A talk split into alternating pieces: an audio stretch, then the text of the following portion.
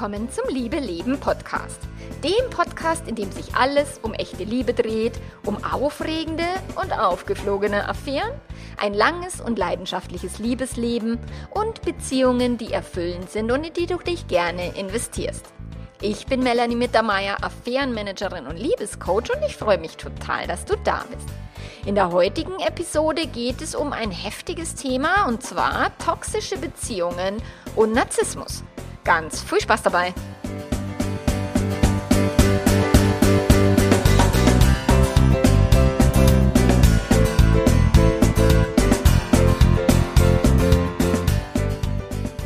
Ich meine, wenn man den Begriff toxische Beziehungen hört oder Narzissmus mit Spaß hat, das ja wiederum nichts zum Tor, gell? Das ist ja, wenn ich mir dann im Vorspann immer so denke, also ich kann eigentlich da jetzt nicht viel Spaß wünschen, das ist doch jetzt, das passt doch überhaupt nicht zum Thema. Aber am Ende ist es immer so, dass ich die Themen, die auch schwer sind, die sehr düster sind, dass ich all diese Themen versuche in eine gewisse Leichtigkeit zu bringen, in eine gewisse andere Sichtweise zu packen, damit sie eben diese Schwere und, und diese Düsterheit verlieren, weil am Ende ist es immer nur ein Gedankenkonstrukt im Gehirn und äh, dazu werde ich jetzt später nochmal intensiver kommen, dass auch eine toxische Beziehung oder auch wenn man sagt, ja, das ist ein Narzissmus und der hat mich zerstört oder mein Leben zerstört und so weiter, dass es auch nur Konzepte sind im Gehirn. Und das Coole daran ist, alles, was wir im Gehirn abbilden, können wir auch im Gehirn anders abbilden. Also das heißt, Konstrukte im Gehirn sind nicht die Wahrheit, sind nicht äh, keine Fakten, sondern es ist tatsächlich eine Abbildung der Fakten, die wir durch unser eigenes Filtersystem laufen lassen. Und äh, aktuell ist es so, dass tatsächlich das Thema toxische Beziehungen und Narzissmus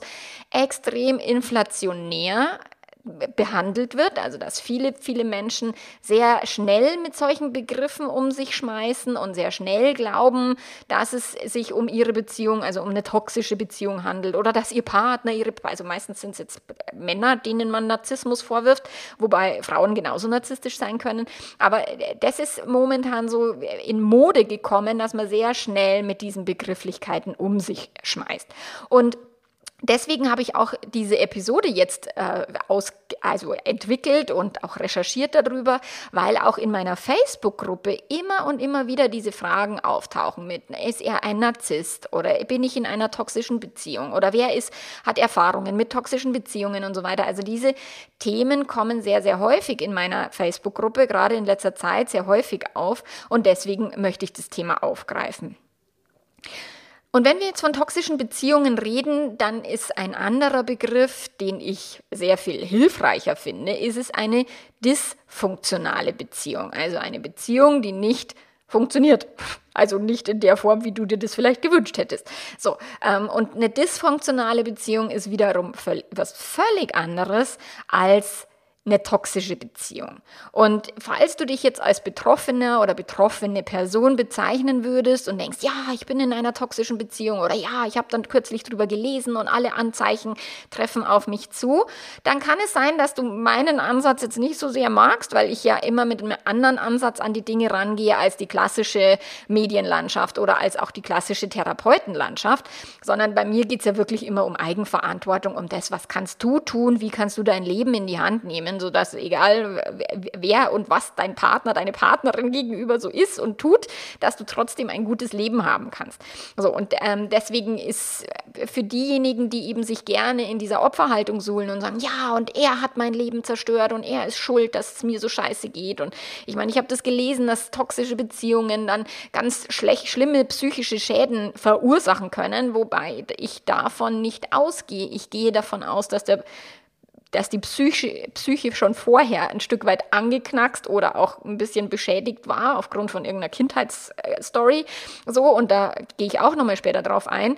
Ähm, und dass es dann tatsächlich nochmal eben erst dazu gekommen ist, zu dieser toxischen Verbindung, also toxischen also ist später dann, warum das toxisch Quatsch ist. So, also zu dieser dysfunktionalen Verbindung, ähm, weil es gehören, gehören immer zwei dazu und äh, nie ist eine Person alleine schuld. Und wenn Menschen von toxischen Beziehungen reden, dann ist es immer so Himmel und Hölle. Auf einmal. Es ist irgendwie himmelhoch jauchzende Liebe und totaler Wahnsinn gleichzeitig. Und auch das wird in unserer Literatur und auch in der, in der, in der äh, Medienlandschaft, in Songs, in Filmen wird Liebe und Wahnsinn immer sehr gern miteinander verknüpft und dargestellt. Nur Liebe und Wahnsinn, beziehungsweise Wahnsinn hat mit Liebe nie was zu tun. Und, und Hölle oder dysfunktionale Beziehungen haben auch in der Regel mit Liebe nichts zu tun. Da geht es wirklich um Macht, es geht um emotionale Erpressung, es geht um emotionale Abhängigkeit, es geht um Isolation, es geht um Liebesentzug, Manipulation, Rechthaberei und der ganze Geschmarri, den man in einer Beziehung einfach nicht tun sollte. Und ich meine, die Menschen, du gehörst dazu, die meinen Podcast regelmäßig hören, die wissen, lass den Scheiß einfach. Beziehungen, warum würdest du so eine Beziehung führen wollen? Das macht keinen Sinn. Nur viele Menschen geraten eben in solche Beziehungen und wenn ich dann in meiner Facebook-Gruppe diese ganzen Posts lese, dann ist es häufig so, dass es Frauen sind, die das posten, dass sie den Männern toxische Züge oder narzisstische Züge vorwerfen, dass Fremdgehen ganz oft als narzisstisch bewertet wird, weil, weil eben so ein, ah ja, jemand, der fremd geht, da muss ja irgendwas bei dem faul sein. Und es gibt immer eine Opfer- und Täterhaltung. Und ich habe einen Post von einer Frau, die dann geschrieben hat, ja, und das ist so und der und toxisch und narzisstisch und böse und überhaupt. Und ich dann geantwortet habe, naja, aber was hilft dir denn das jetzt, wenn du auf ihn einhaust und, und so. Und ja, und immer wieder gerate ich an solche Männer und so und immer soll ich an mir arbeiten und warum nicht die Männer und so. Und dann sage ich, was willst du jetzt tun? Alle auf den Mond schießen, erschießen, einsperren lassen? Oder, oder was ist denn die Intention von so, einer, von so einem Posting? So, oder wie möchtest du denn das Problem lösen, wenn nicht an dir arbeiten? Also wie soll es denn sonst funktionieren? An wem willst du denn sonst arbeiten? Und dann hat sie noch geantwortet, na ja, aber dann wird sie genauso ein Arschloch wie die Männer und dann ist sie genauso böse und niederträchtig wie ihre Partner.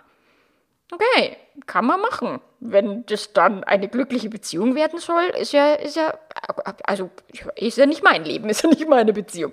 So, nur da, da kommt eine gewisse Trotzigkeit zum Vorschein und eine gewisse Kindlichkeit. So, ich übernehme nicht die Verantwortung für mich, aber dafür haue ich lieber auf andere drauf und damit ich nicht mehr verletzt werde, haue ich von vornherein gleich auf andere drauf, damit mich keiner mehr verletzt. What? Das ist, macht keinen Sinn.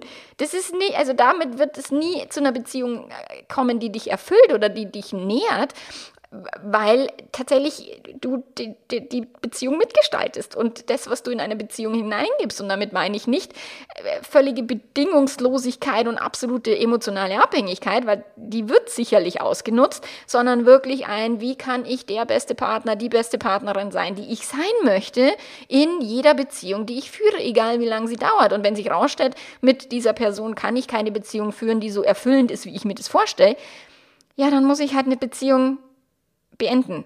Das ist halt. Und dann aber eben auch die Verantwortung dafür übernehmen und sagen, okay, das war's jetzt nicht. Wie hätte ich es denn gern? Und was kann ich, an welchen Stellschrauben kann ich drehen, um meine Beziehungen so gestalten, dass, mir, dass sie mir gut tun? Und in jeder Beziehung, die nicht klappt oder die nicht funktioniert, weißt du, was nicht funktioniert hat und was nicht cool war. Und ich habe tatsächlich diese Erfahrung relativ früh in, mein Leben, in meinem Leben machen dürfen. Ich meine, mein erster, mein erster Partner, mein erster Freund, damals, ich war 14, er war 15, es war ein, äh, wirklich ein Zucker von einem jungen Burschen und es war ganz, ganz großartig. Und nach einem Jahr habe hab ich mich getrennt, weil er halt mehr mit seinen Kumpels abhängen wollte als, als mit mir und so. Und mein, wie das halt so ist im Alter. Und die Beziehung, die ich danach eingegangen bin, die hat dann sechs Jahre gedauert, war, war sechs Jahre so eine On-Off-Beziehung, also zwischen 15 und 21.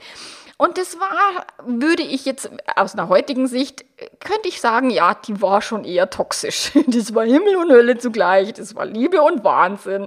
Es war sehr leidenschaftlich, sehr intensiv, aber auch total beschissen. Und mein, der Typ, der hat mich immer runtergemacht. Der hat immer alles, was ich toll fand, Musikgeschmack, Diskus, die ich wollte, und die ich gehen wollte, Freunde, die ich cool fand und so weiter, hat er immer durch den Kakao gezogen. Es war immer als Scheiße und ich war immer blöd. Der war irgendwie immer rechthaberisch. Er war immer besser als ich. Er war sehr stur und er hat tatsächlich mich auch wirklich immer so ein bisschen von oben herab behandelt. Nur in dem Alter damals war mein Selbstwertgefühl bei weitem nicht ausgereift und ich war da eh in, eher in so einer emotionalen Abhängigkeit und ich war keinen Millimeter besser als er. Ich war extrem eifersüchtig, ich war extrem bedürftig, ich war genauso stur wie er Und auch er hat es mit mir jetzt nicht unbedingt leicht. Und es ist wirklich ein Segen, dass er mich dann durch eine andere Frau ausgetauscht hat damals. Und für mich ist eine Welt zusammengebrochen. Ich fand es ganz, ganz schlimm und ganz schmerzhaft, weil ich geglaubt habe, der wäre die Liebe meines Lebens, weil halt Liebe und Wahnsinn fühlt sich halt so krass an. Und man denkt dann, das ist, so muss es sein. Und es, um Gottes Willen, wenn ich heute daran zurückdenke, denke ich mir, oh Gott, Gott sei Dank ist der Krug an mir vorübergegangen und Gott sei Dank hat eine andere Frau jetzt den, den Krug, den sie da durch ihr Leben schleppen muss. Weil das war nicht witzig. Nur für mich trotzdem eine wichtige Erfahrung. Und nach, nach dieser Beziehung und durch den krassen Liebeskummer habe ich mich erstmal wirklich auf die Suche nach mir selbst gemacht. Also man kann sich selber nicht suchen, weil man weiß immer, wo man ist.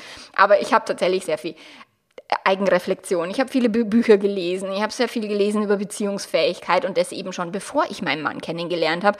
Und es hat mir sehr, sehr, sehr geholfen, mich selber an die Nase zu fassen und zu überlegen, welche Partnerin, welche Art von Person möchte ich oder muss ich sein, damit ich mit einer Person zusammen sein kann, die ich möchte wo ich will, dass dieser Mensch liebevoll, empathisch, äh, sich gern weiterentwickelt, neugierig, trotzdem ein bisschen durchgeknallt und verrückt und so weiter. Und klar habe ich jetzt in den letzten 20 Jahren noch extrem viel dazugelernt. Aber damals habe ich mich schon wirklich mit mir selber auseinandergesetzt und nicht nur die Schuld bei meinem Ex damals gesucht, sondern ja klar, er hat die Notbremse gezogen und hat diese ungesunde Beziehung beendet und es war für uns beide ein Segen.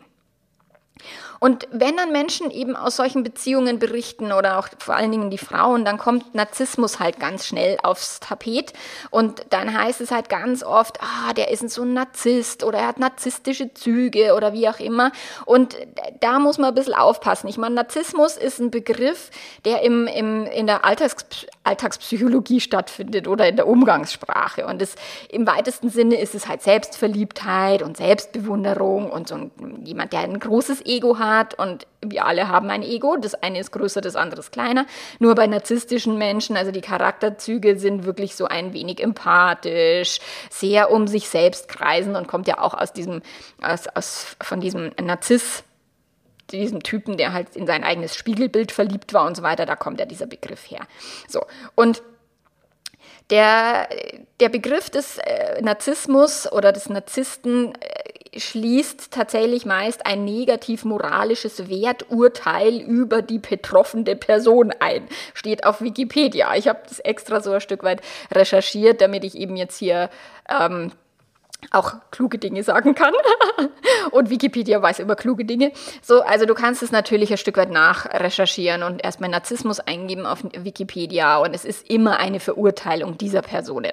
So, die Person ist schuld, dass es mir jetzt so scheiße geht. Die Person hat sich falsch verhalten. Die Person ist gemein, unfair, böse, toxisch, selbstverliebt, whatever. Also es ist wirklich immer eine Verurteilung der anderen Person. Ähm, und meid, es kann sein, dass, dass jemand sogar recht hat damit, dass diese Person sehr um sich selbst kreist und sehr selbstverliebt ist. Aber Menschen sind halt wie Menschen sind. Ob ich es jetzt verurteile oder nicht, deswegen sind Menschen halt so, wie sie sind. So, und wichtig ist, dass es hier eine Abgrenzung gibt zum Thema, also zu der narzisstischen Persönlichkeitsstörung, was tatsächlich eine psychische Erkrankung ist.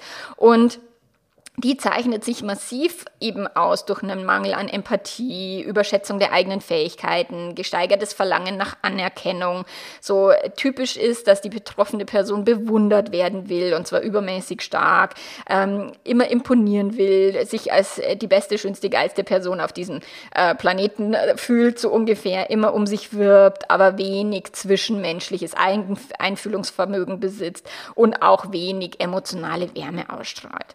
Und die narzisstische Persönlichkeitsstörung, die hat Kritik von Forschern auf sich gezogen, weil die sagen, naja, die Beschreibung wird nur für die auffällige Form dieser Störung, also die wird nur da hilfreich und sinnvoll eingesetzt werden können, wenn es eben um diesen grandiosen, unbeirrten, eigenwilligen, exhibitionistischen, dickhäutigen und fallischen Narzissmus geht. Aber es gibt auch eine zweite Form von Narzissmus, das ist der sogenannte verdeckte Narzissmus und der ist gekennzeichnet durch Verletzlichkeit, durch Überempfindlichkeit, Verschlossenheit und Dünnhäutigkeit. Und deswegen äh, heißt der verdeckter Narzissmus, weil man eben das nicht sofort bemerkt oder auch die, die Personen, die oft auf eben Narzissten mit dem Finger zeigen, so dieses, boah, der ist so Narzisst, der ist so selbstverliebt, so egozentriert.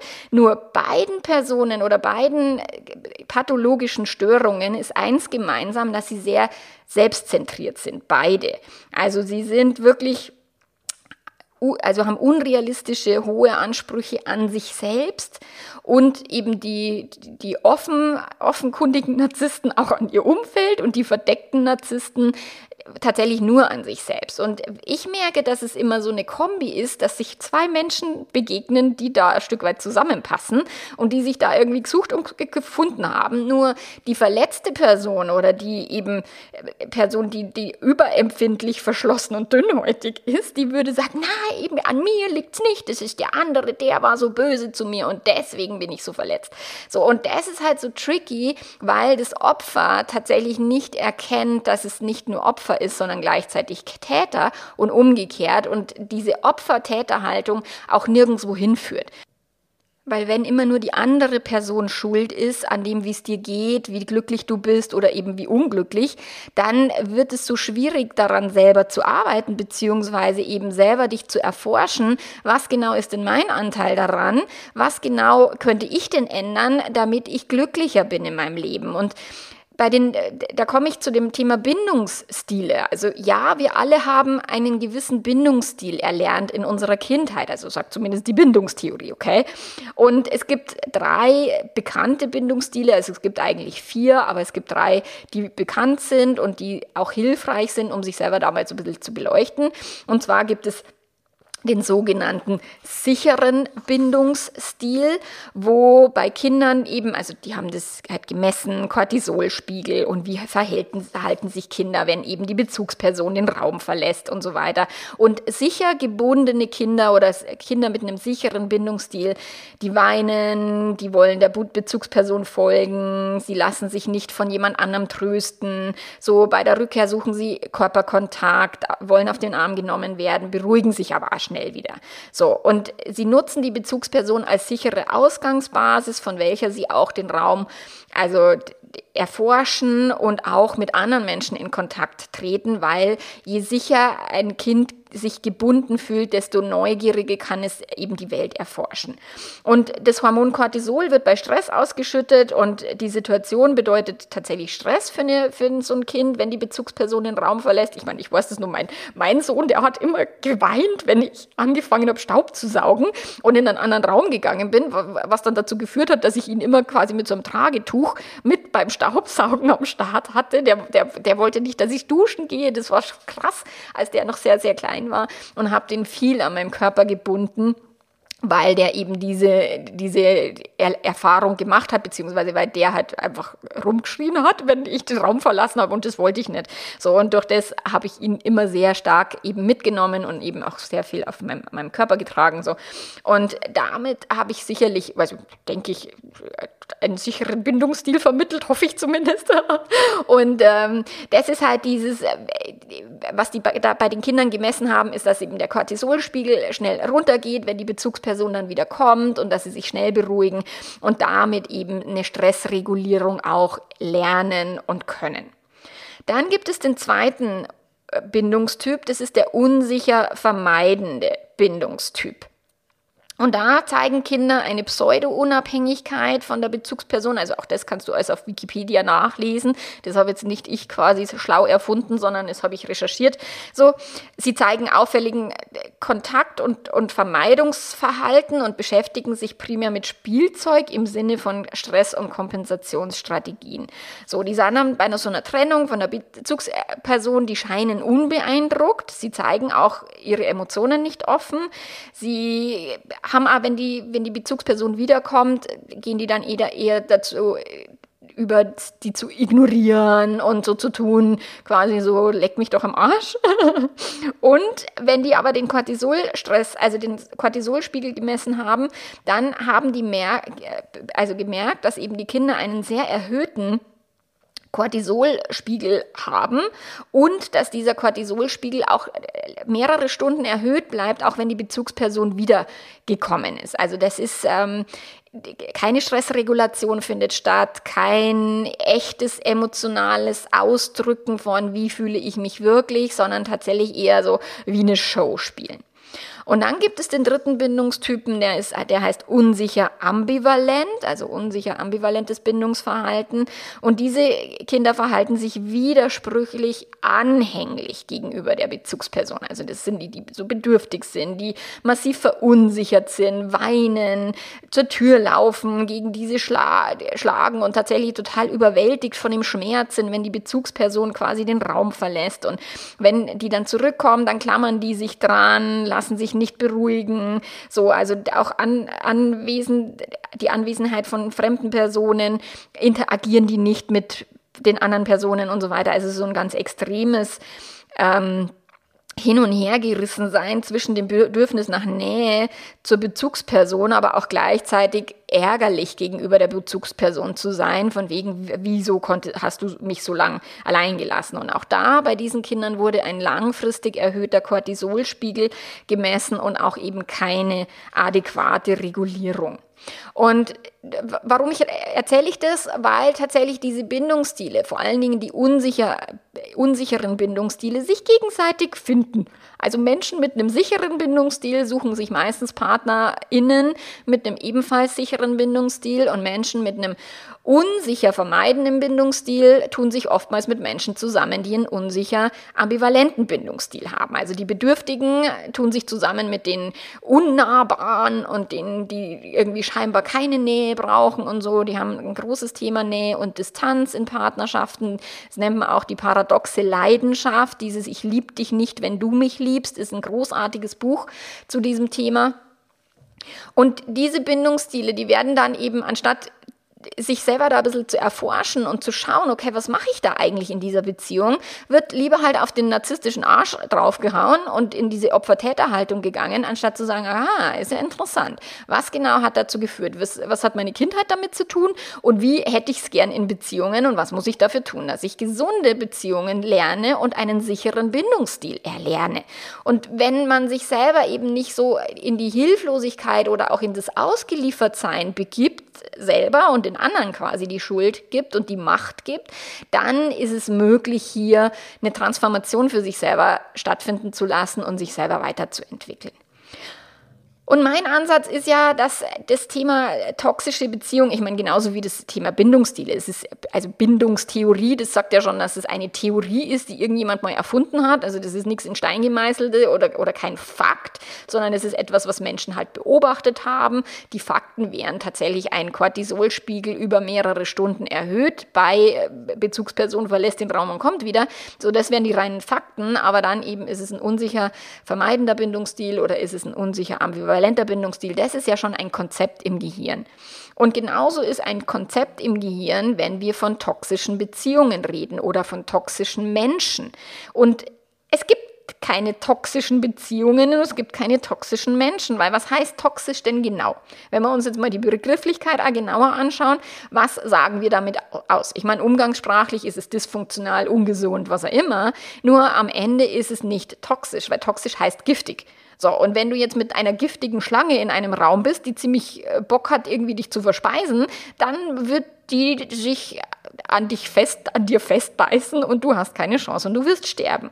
Oder du äh, triffst auf eine Giftspinne oder giftige Frösche und was es nicht alles so gibt das ist was völlig anderes, als mit einer, äh, in einer toxischen Beziehung zu sein. Weil egal wie ein Mensch sich verhält, ein Partner, eine Partnerin in einer Beziehung antanzt, du wirst nicht tot umfallen und du wirst nicht sterben und niemand kann dir irgendein Gift initiieren, also außer es ist jetzt wirklich jemand, der dich umbringen will, aber da reden wir von einer völlig anderen Geschichte.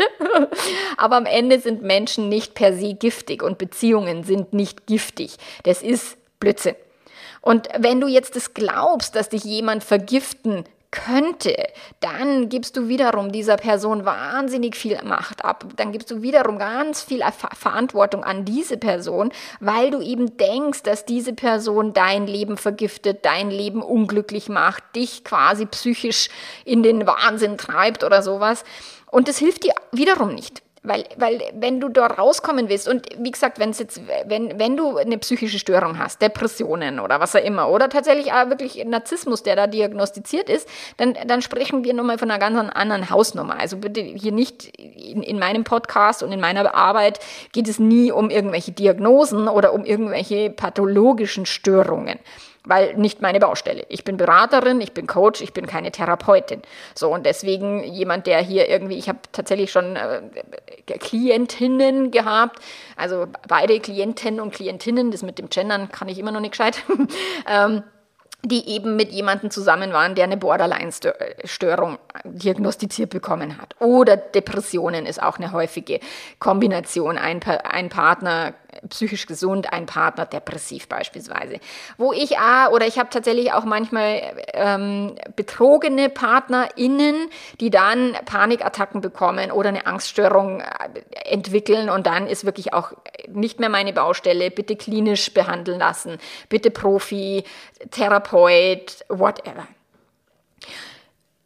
hier für mich geht es immer um, um dieses, es sind normal psychisch und, und emotional belastbare Menschen, du bist gesund, du bist im, im, Herr in deinem Gehirn. Und ja, manchmal muss ich auch meine betrogenen PartnerInnen beispielsweise zu einer Traumatherapie schicken oder sowas, weil ich sage, okay, ich komme an dich nicht ran. Ich merke, du kannst es kognitiv nicht lösen. Du musst hier tiefer greifende Maßnahmen ergreifen, die dann wirklich im limbischen System, beispielsweise Wingwave Coaching, finde ich großartig nach einer eben entweder einer traumatischen Geburt oder nach einer äh, wirklich heftigen Beziehung oder heftigen Trennung oder eben nach einem Fremdgehen, was dich so schwer trifft, dass eben die Kognition nicht mehr erreichbar ist, beziehungsweise du nicht dich quasi selber kognitiv erreichen und steuern kannst. So dann ist, sind einfach Dinge, dann braucht es tatsächlich mal andere therapeutische Maßnahmen oder auch Coaching-Maßnahmen. Wie gesagt, ich schicke meine Klientinnen gern zum Wingwave Coaching, um dort einfach so ein Stück weit von diesem alltagstraumatischen Erlebnis abbauen zu können im limbischen System, im Gehirn. Und natürlich gibt es Menschen, die dir nicht gut tun. Also oder in, in deren Gegenwart du dich kritisiert, nicht genug oder doof fühlst. Nur Achtung, es ist immer die eigene Bewertung, die da noch mit hinkommt. Also es ist immer dein eigenes Filtersystem, was anspringt. Und ja, es gibt Menschen, die Grenzen übertreten oder die deine Grenzen nicht wahren oder achten oder sowas. Nur was willst du dann tun, anstatt was du die Menschen zu verurteilen und sagen, der übertritt ständig meine Grenzen, ist ein Okay, und hast du Grenzen setzen gelernt? Hast du, weißt du, was du tust, wenn ein Mensch deine Grenzen überschreitet? Was genau bist du in der Lage oder wie bist du in der Lage, deine Grenzen auch zu wahren? Und für mich ist es tatsächlich Fremdgehen keine Grenzüberschreitung. Ja, es überschreitet die Grenze der Beziehung, die als monogam ursprünglich mal definiert war, aber tatsächlich keine Grenzüberschreitung im Sinne von, diese Person hat dir körperlich wehgetan. Ja, emotional ist, lässt sich darüber streiten, halte ich auch nicht für emotionale Gewalt. Emotionale Gewalt ist eher was anderes und da komme ich jetzt gleich noch dazu. Aber es geht erstmal darum, dass diese Person, wenn jemand fremdgegangen ist, tut es für sich und macht es mit dem eigenen Körper, mit einer anderen Person, die meistens damit einverstanden ist, also gehe ich davon aus, und nicht gegen dich oder gegen den betrogenen Partner, Partnerin. Das ist ganz, ganz wichtig. Deswegen ist es für mich keine wirklich persönliche Grenzverletzung und aus meiner Sicht eben kein zwingender Grund, die Beziehung zu verlassen. Wenn jetzt jemand allerdings körperlich gewalttätig werden würde oder psychische Gewalt anwendet, also ganz bewusst, dann würde ich generell meinen KlientInnen empfehlen, haha, geil gegendert, äh, würde ich denen empfehlen, die Beziehung zu verlassen tatsächlich. Also bei körperlicher Gewalt hört bei, mich der, bei mir der Spaß völlig auf. Und wenn jetzt psychische Gewalt, die sehr, sehr heftig ist, also das muss, muss ich mir halt immer im Detail angucken, dann äh, hört bei mich, für mich der Spaß auch auf. Nur du entscheidest, mit wem du dich umgeben möchtest und mit wem nicht. Und du entscheidest, wo bei dir eine Grenze überschritten ist und wo nicht. Und was du dann tun willst, um diese Grenze zu wahren. Weil das ist etwas, was du immer mit dem eigenen Verhalten Verhalten tust. Eine Grenze setzen wir nie mit dem Verhalten anderer Menschen, so wenn du meine Grenze verletzt, dann bist du ein böser Mensch und dann musst du aufhören, das und das zu tun, sondern wenn du meine Grenzen verletzt, dann tue ich XYZ. Und es gibt Beziehungen, die nicht nährend und erfüllend sind. Und es gibt auch PartnerInnen, wo man sagt, okay, ja, kann man machen, muss man nicht unbedingt machen. Würde ich dir nicht so empfehlen. So, nur es hat immer mit beiden zu tun. Also wie gerade auf dem Bindungsmodell ähm, schon angesprochen, ist wirklich, treffen sich immer zwei, die da irgendwie zusammenpassen auf einer energetischen, emotionalen Ebene. Und ich mag eben dieses Beispiel von, wenn zwei Bettler sich treffen und dem anderen gegenseitig in die Tasche greifen und sagen, du hast ja nichts drin, so Jace, so kannst du mich bitte jetzt glücklich machen und ich will, dass du für mein Glück verantwortlich bist und dass du mich so behandelst, wie ich mich selber vielleicht nicht behandeln will und zwar gut. Also da ist wirklich, da kommen zwei emotional verarmte Menschen zusammen, die dann hoffen, dass der andere quasi volle Taschen mitbringt und dem ist eben nicht so. So, und ich denke, meine Beziehung von damals, also mit dieser, mit dieser Person mit zwischen 15 und 16, diese ungesunde Beziehung, die wäre heute nicht besser, obwohl ich mich schon deutlich weiterentwickelt habe und obwohl ich schon ganz, ganz viel gelernt habe. Nur, wir würden trotzdem immer nur aneinander rasseln und er würde mich triggern und ich würde ihn triggern und das macht gar keinen Sinn. Also manchmal gibt es halt Verbindungen, die besser nicht miteinander irgendwie eine Liebesbeziehung eingehen und durch das ist es auch, das ist aber nicht verwerflich. Das ist halt diese zwei Seelen, die sollen halt entweder was lernen auf diesem Planeten, was aber dann ein bisschen schmerzhaft und nicht witzig ist. Und dauerhaft würde ich es nicht empfehlen, eine Bindung oder eine Beziehung zu führen, die ungesund ist, die dich nicht nährt, die dich nicht wertschätzt und so weiter. Also ein Partner, der deine Entwicklung ausbremst, der Veränderungen ständig äh, sperrt. Nur ich habe auch ganz, ganz viele Beziehungen oder, oder Paare im Coaching, wo ein Partner wirklich sich gegen Veränderungen weigert und, und nicht bereit ist, über Gefühle zu sprechen und überhaupt nicht bereit ist, an der Beziehung zu arbeiten und die andere Person aber trotzdem entscheidet, mit dieser Person zusammen zu sein. Und das ist okay. Das ist, es ist deine Entscheidung und es ist dein Leben leben. Nur dann muss quasi derjenige, der sagt, oh, ich hätte gern die und die Beziehung und mein Partner ist aber so und so oder meine Partnerin, dann sagen, okay, entweder veränderst du deinen Partner oder du veränderst deine Erwartungshaltung, weil er oder sie wird sich nicht ändern, nur weil du das möchtest. Und zum Thema psychische Gewalt, da komme ich jetzt noch auf ein Thema zu sprechen, was auch in diesem Dunstkreis von toxischer Beziehung und so weiter häufig aufs Tapet auch kommt, ist das Thema Gaslight Gaslighting, also ähm, Manipulation, emotionale Gewalt, emotionaler Missbrauch. Im, Im Gaslighting, das kommt aus dem Theaterstück von 1938, das Theaterstück hieß Gaslight und deswegen ist dieser Begriff, heißt so, da manipuliert ein Partner quasi die Realität des anderen, die Wahrnehmung des anderen. Da sagt einer immer, boah, du bist ja total eifersüchtig oder du spinnst ja wohl, ah, du siehst ja überall Gespenster.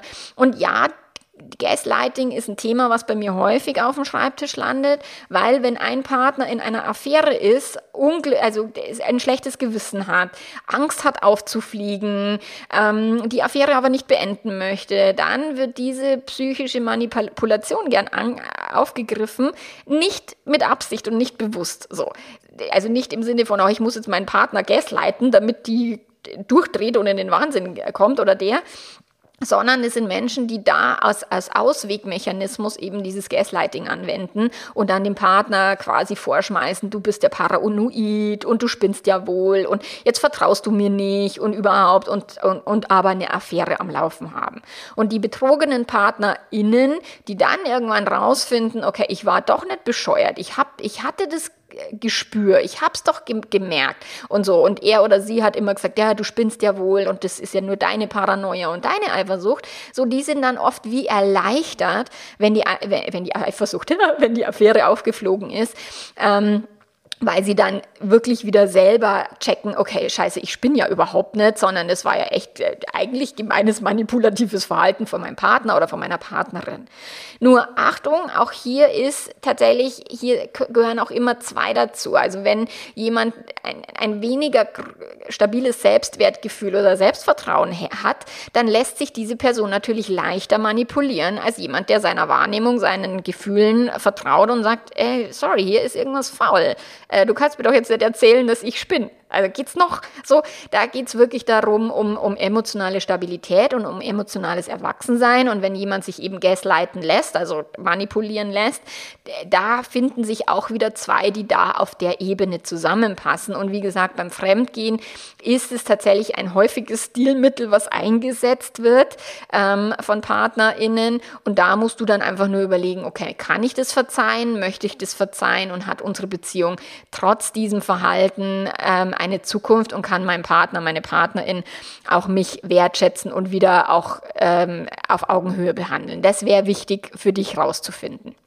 So, und was kannst du jetzt tun, wenn du denkst, du wärst in einer toxischen Beziehung oder dein Partner, deine Partnerin hätte narzisstische Züge oder ist halt nicht so, wie du dir das vorstellst, wertschätzen und so weiter, dann musst du als allererstes deine Gedanken beobachten, deine Bewertungen beobachten. Ist es ein Gedanke, der dir hilft zu handeln? Ist es ein Gedanke, der dich stärkt oder ist es ein Gedanke, der dich schwächt? Also zu sagen, oh, diesen böse Narzisst, hilft dir nicht, weil dadurch wirst du vielleicht eher in so eine Starre gelangen, anstatt ins Tun.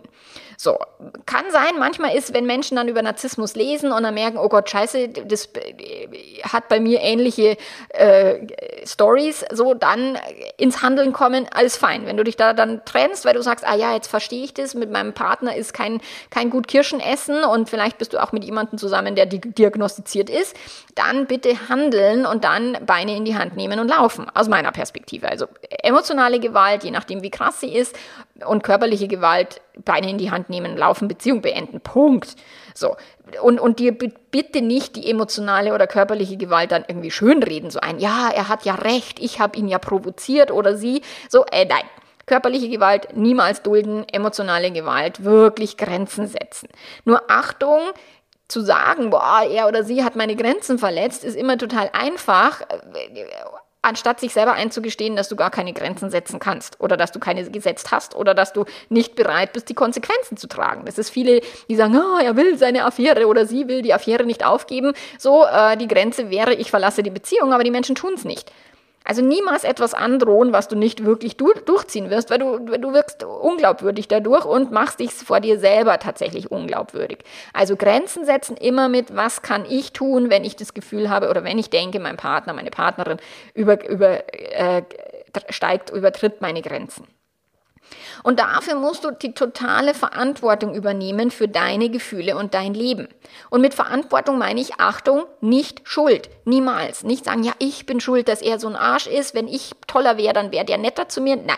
Wenn dein Partner nicht nett ist, nicht wertschätzen oder deine Partnerin äh, dich scheiße behandelt, gaslightet und keine Ahnung und das dauerhaft und immer, raus aus der Beziehung nicht dir irgendwie die Schuld dafür äh, übernehmen. Aber du beendest die Beziehung, weil du das möchtest. Dafür musst du die Verantwortung übernehmen und nicht sagen, oh, ich beende die Beziehung, weil er so ein Arsch ist, sondern ich beende die Beziehung, weil das nicht die Beziehung ist, die ich führen möchte.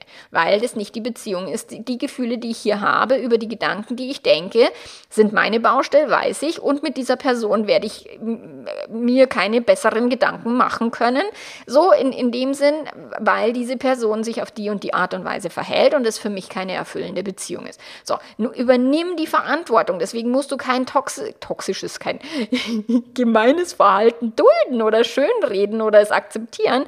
Nur du musst die Verantwortung übernehmen, dass du dich scheiße fühlst, weil du das Verhalten deines Partners oder deiner Partnerin entsprechend bewertest. Und dann ist ganz, ganz wichtig, am Selbstwert zu arbeiten anstatt eben zu verurteilen und immer auf, mit dem Finger auf andere zeigen, zu sagen, okay, wie kann ich mich stärken? Wie kann ich stabiler sein? Wie kann ich mein Bindungsmuster in ein sicheres Bindungsmuster überführen? Wie kann ich mich mehr selbst lieben, sodass ich mich überhaupt gar nicht scheiße behandeln lasse? Also würde mich jemand irgendwie komisch behandeln oder gaslighten oder irgend sowas, würde ich sagen, ernsthaft jetzt? Was soll denn das werden? Bitte? Geht's noch? So, also da ist wirklich Selbstvertrauen, Selbstachtung, Selbstwertgefühl ist das A und O. Im Online-Programm Liebe leben gehe ich in einem ganzen Modul darauf ein, die Beziehung zu dir selber zu stärken. Der Liebe Letter ist dafür da, um deine Eigenverantwortung, um, um wirklich dich zu stärken, zu stabilisieren, dass du sagst, okay, was denke ich da die ganze Zeit, was, was, was fühle ich und wie handle ich. So, das ist auch mein Podcast. Hör den rauf und runter, weil allein dadurch wirst du schon Veränderungen in deinem Leben bemerken und Dinge anders tun. Nur es geht immer um dich selbst. Eine toxische Beziehung und Narzissmus sind Konzepte im Kopf. Das sind Bewertungen, die gern als Ausrede genutzt werden, wenn man selber eben in einer Situation ist, in der man sich nicht abgrenzen kann, in der man zu wenig Selbstliebe hat oder zu wenig Selbstvertrauen, um tatsächlich dieser Person auch mal die Grenzen aufzuzeigen, wenn man im People-Pleasing-Modus ist und so weiter. Andere Menschen verhalten sich, wie andere Menschen sich verhalten. Da kannst du dich auf den Kopf stellen, mit den Füßen wackeln. Das wird immer so sein. Nur du entscheidest, ob du mit dieser Person Zeit verbringen möchtest, ob du dich in dieser Beziehung entwickeln kannst, so wie du das möchtest, ob du die Person sein kannst, die du sein möchtest in dieser Beziehung, ja oder nein. Und dann musst du wirklich deine Arschbacken zusammenzwicken, die Eier wachsen lassen und handeln, um aus dieser Beziehung rauszugehen, wenn es diese nicht, wenn du durch dein eigenes Verhalten die Beziehung nicht verändern kannst. Und ich weiß, das ist alles leichter gesagt als getan. Und ja, das ist nicht easy peasy. Nur es lohnt sich, dass du an dir arbeitest. An wem denn sonst? Weil du bist die einzige Person, die mit dir 24 Stunden am Tag verbringt. Und du bist die Person, die in deinem Leben für dein Glück verantwortlich ist. Deswegen ganz viel Erfolg, ganz viel Spaß auch bei deiner persönlichen Weiterentwicklung und eben immer weniger das Verurteilen von anderen Menschen, weil damit kommst du in deinem Leben am allerweitesten. Und das war's von mir für dich für heute. Wir hören uns in zwei Wochen wieder. Hab eine gute Zeit und halt die Ohren steif. Bis dahin, mach's gut. Ciao, ciao.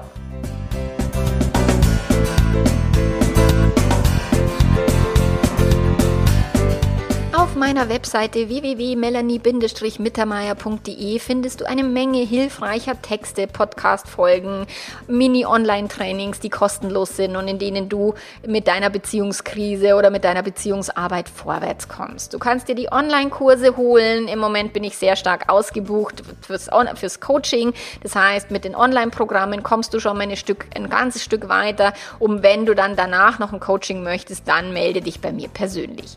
Folg mir auch gerne auf Instagram, da bekommst du ganz regelmäßige Impulse und Tipps für deine Beziehung. Bis nächstes Mal. Ciao, ciao.